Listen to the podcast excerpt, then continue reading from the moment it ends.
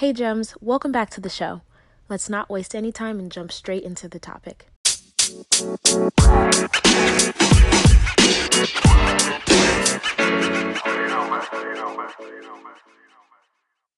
Welcome to the show. So go ahead and introduce yourself and let us know a little bit about who you are and what you do. Um, well, my name is Michelle Butler. I'm a licensed marriage and family therapist.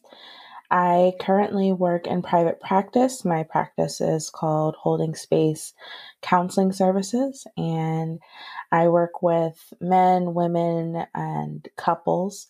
Um, primarily, I would say my favorite clients are are anxious. It sounds funny that I enjoy anxiety, but it's just, I think it also is just because I also resonate with being an anxious person.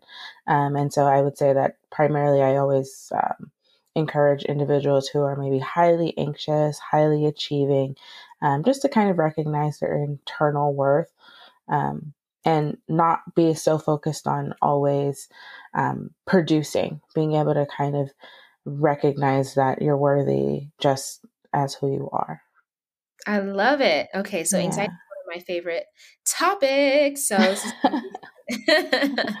um and I love that you, you know, just kind of can be human and saying like I, am a therapist, but hey, like I deal with anxiety too. And so I would love just for people who are listening that maybe don't really either haven't really been exposed to a definition or really understand what that could look like if you would like to share like how you define or or um, see anxiety to show up yeah well what, one thing that i see anxiety coming up um, a lot in my clients is this constant worry this constant worry that something is going to go wrong they go to the worst possible um, case scenario, even without evidence of something um, actually uh, that's going to go wrong. So a lot of times it's it's definitely based in kind of this illogical type of thought pattern, something that's very um, distorted from reality.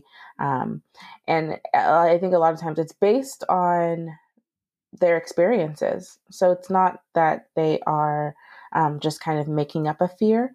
Um, but it is that the fear is not present. It's not something that's currently a, an actual threat. Um, and so it's mostly helping people to kind of recognize, like, in this moment, you're safe, how to live more in the moment and not so future focused, worrying about things that you can't control or things that may never happen.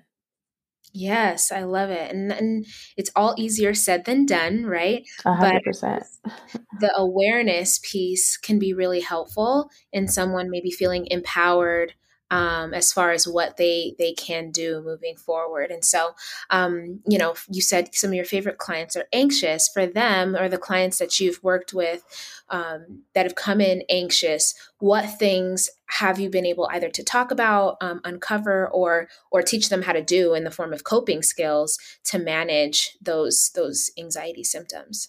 Yeah.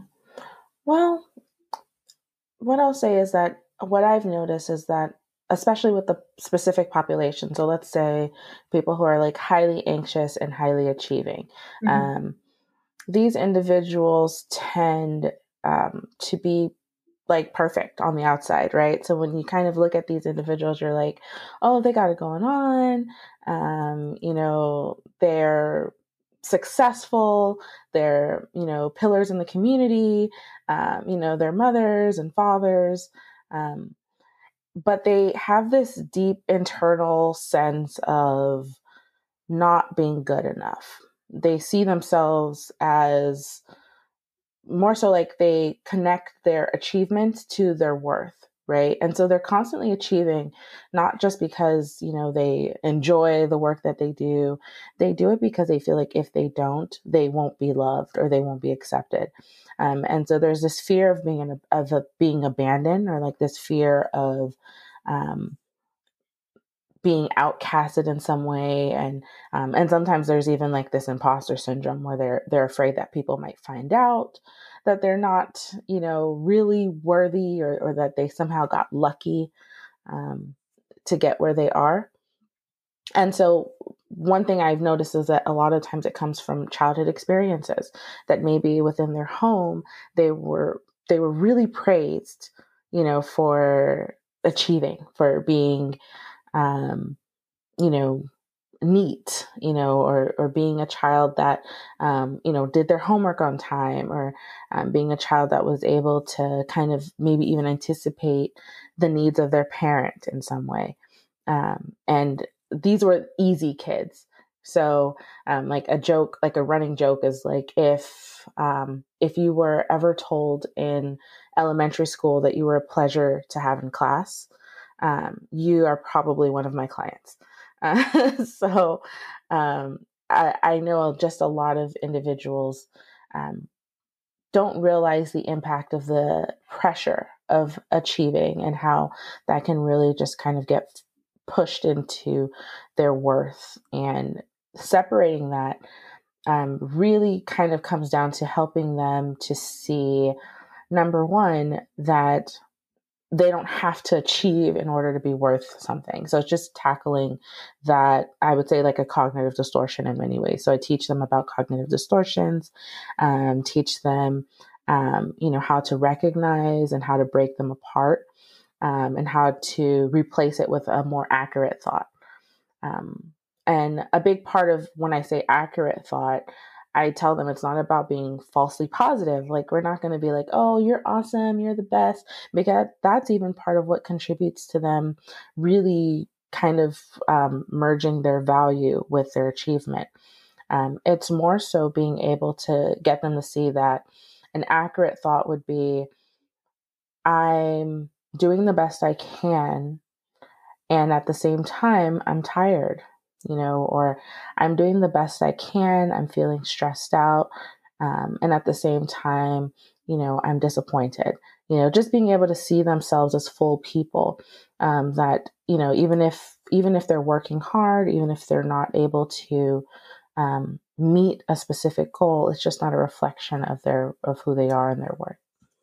I love that. Yeah, that separation is so key because I feel like a lot of I think that I, a lot of people will resonate with hearing that um, because there's just so many little things that kids hear growing up that then leads them to attach those things together, um, and then it gets reinforced because I heard it at home and I heard it at school and then I heard it from my coach, and then I heard it, you know what I mean? And so then it, it kind of turns into mm-hmm. um, its own thing where it was reinforced not on purpose, not for malicious intent, but you know, just by virtue of of um, the the environments and circumstances in which you grew up, and a lot of the times it's something that people have praised, right? So then you get praised for yes this characteristic or this quality that you have and then it gets in hyperdrive where we think 100% of the time we have to exercise this thing where it's like no you can be high achieving high performing at work for the 8 hours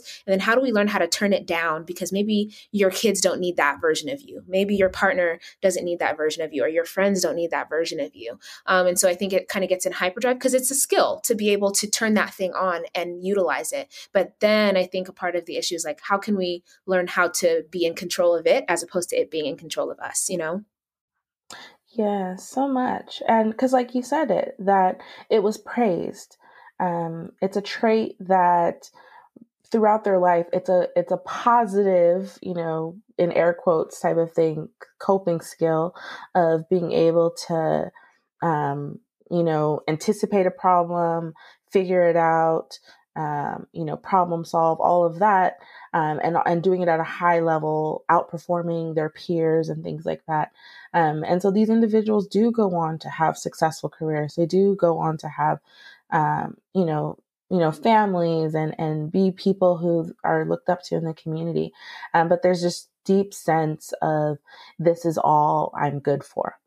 Um, you know, and and so being able to kind of show them that it's okay to disappoint people because sometimes that is the fear that when I go home, I'm going to be a disappointment, or um, when people find out who I really am, they're not going to be accepting of who I am, or or they're going to feel like I'm letting them down. Um, but it's kind of being like it's okay to let people down. So it's sometimes pushing back against a lot of the beliefs that I would say aren't they're they're not natural. It's not natural for us to kind of think like oh, it's okay for me to let people down because, you know, think about our survival is dependent on people liking us and belonging and that type of thing.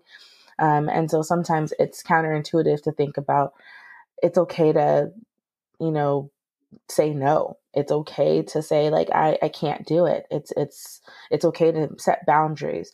All of those things are okay to do. And and so just really helping people to challenge those norms of of what is expected of them and how they can push back and just kind of live for themselves.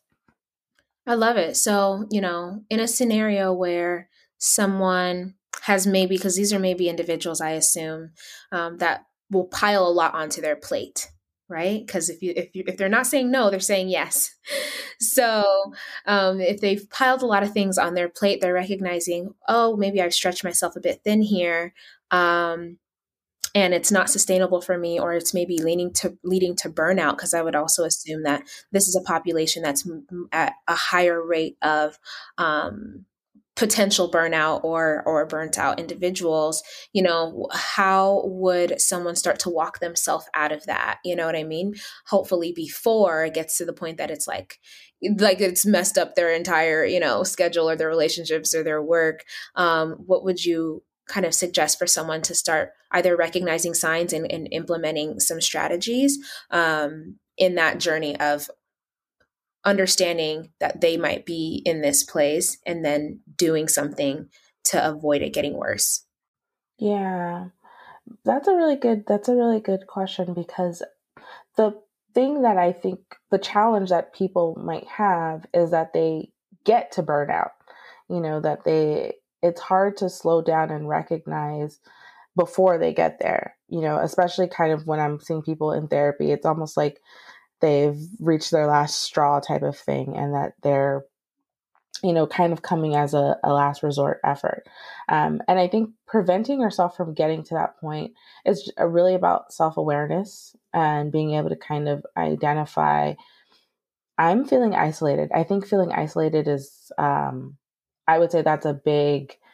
um, risk factor. Let's mm-hmm. say if you're somebody who is highly, um, you know, high anxiety and you're also very high performing, highly achieving individual, and you feel yourself surrounded by people, but you're feeling isolated, even though you're surrounded by people. And it's not a matter of being an extrovert or introvert. You're just feeling isolated. You're just feeling like people don't understand you. You're feeling like um, you can't connect with anyone.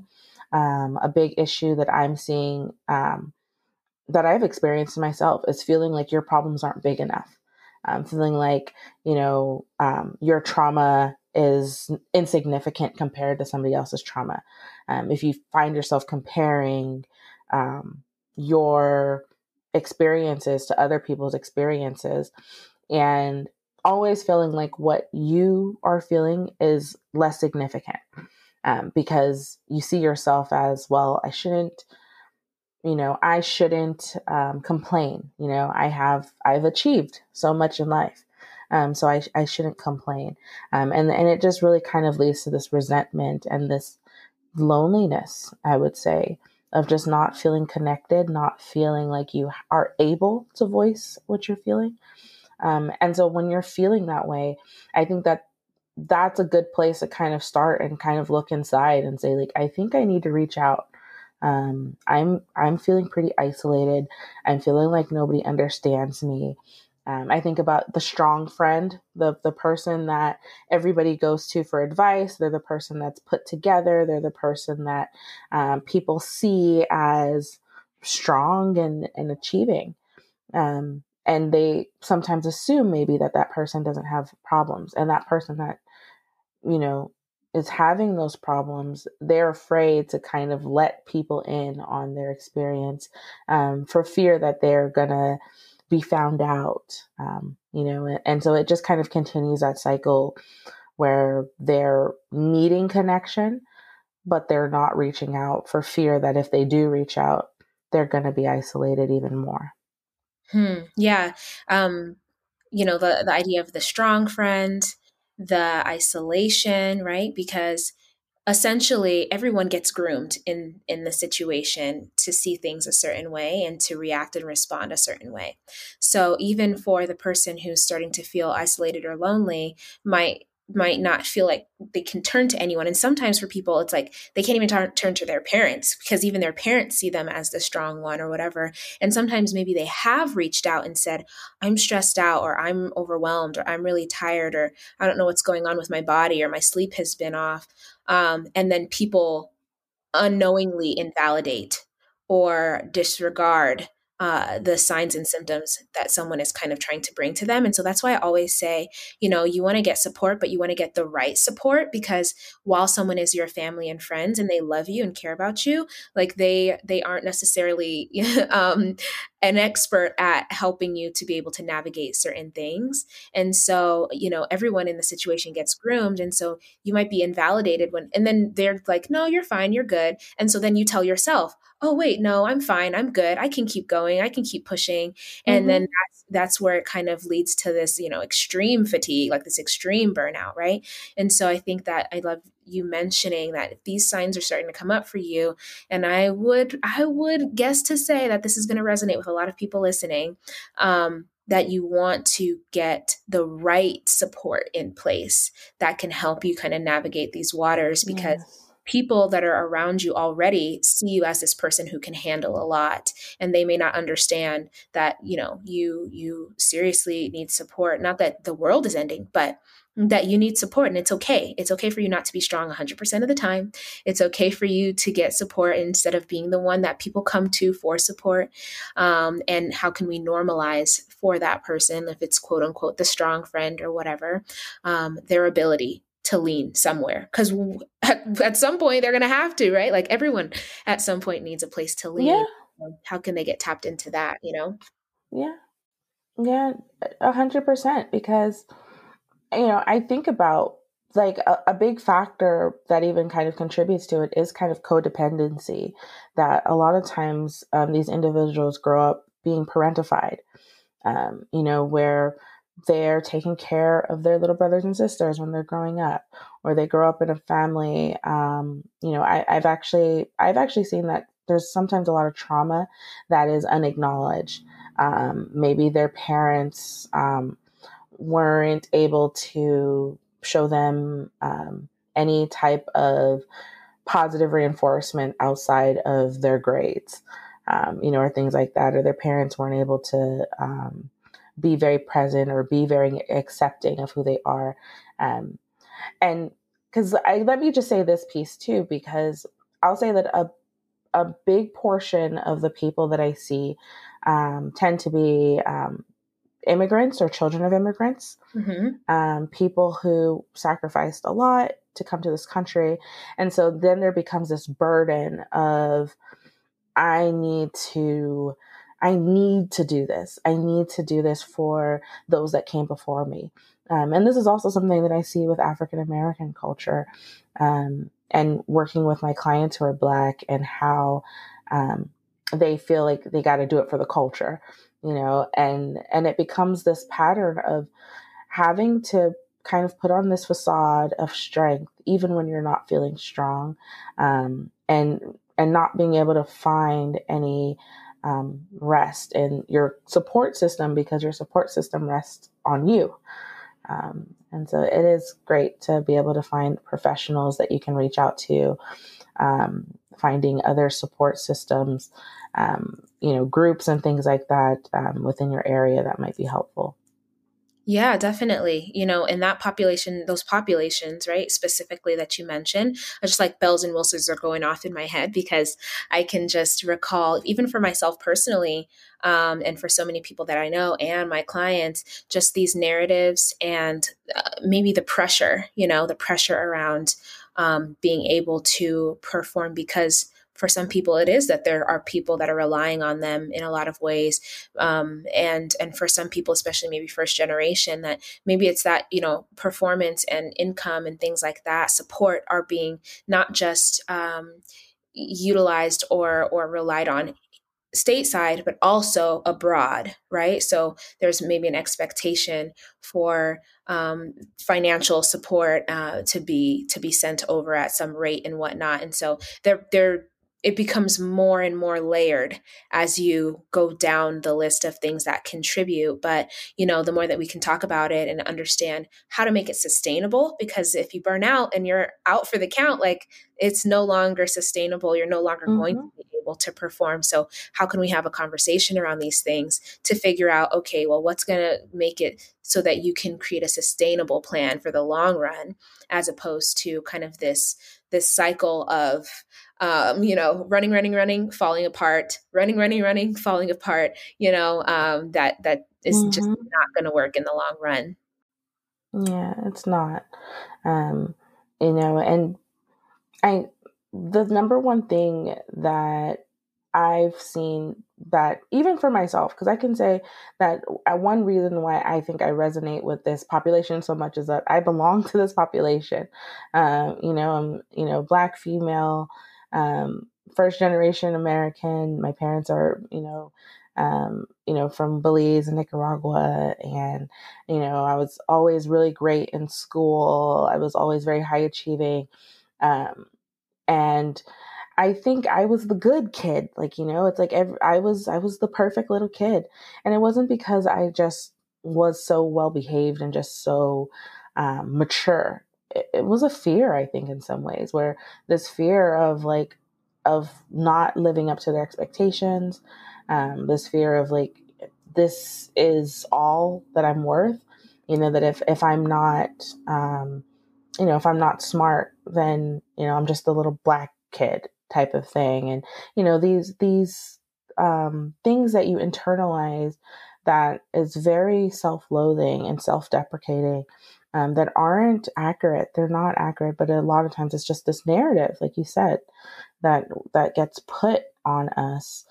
Um, and so being able to kind of rewrite that story, look back, um, take um, take away your responsibility sometimes, because I think sometimes you look back and you're like, that was a kid. like that was just a little kid. Like, why would this little kid have this much responsibility?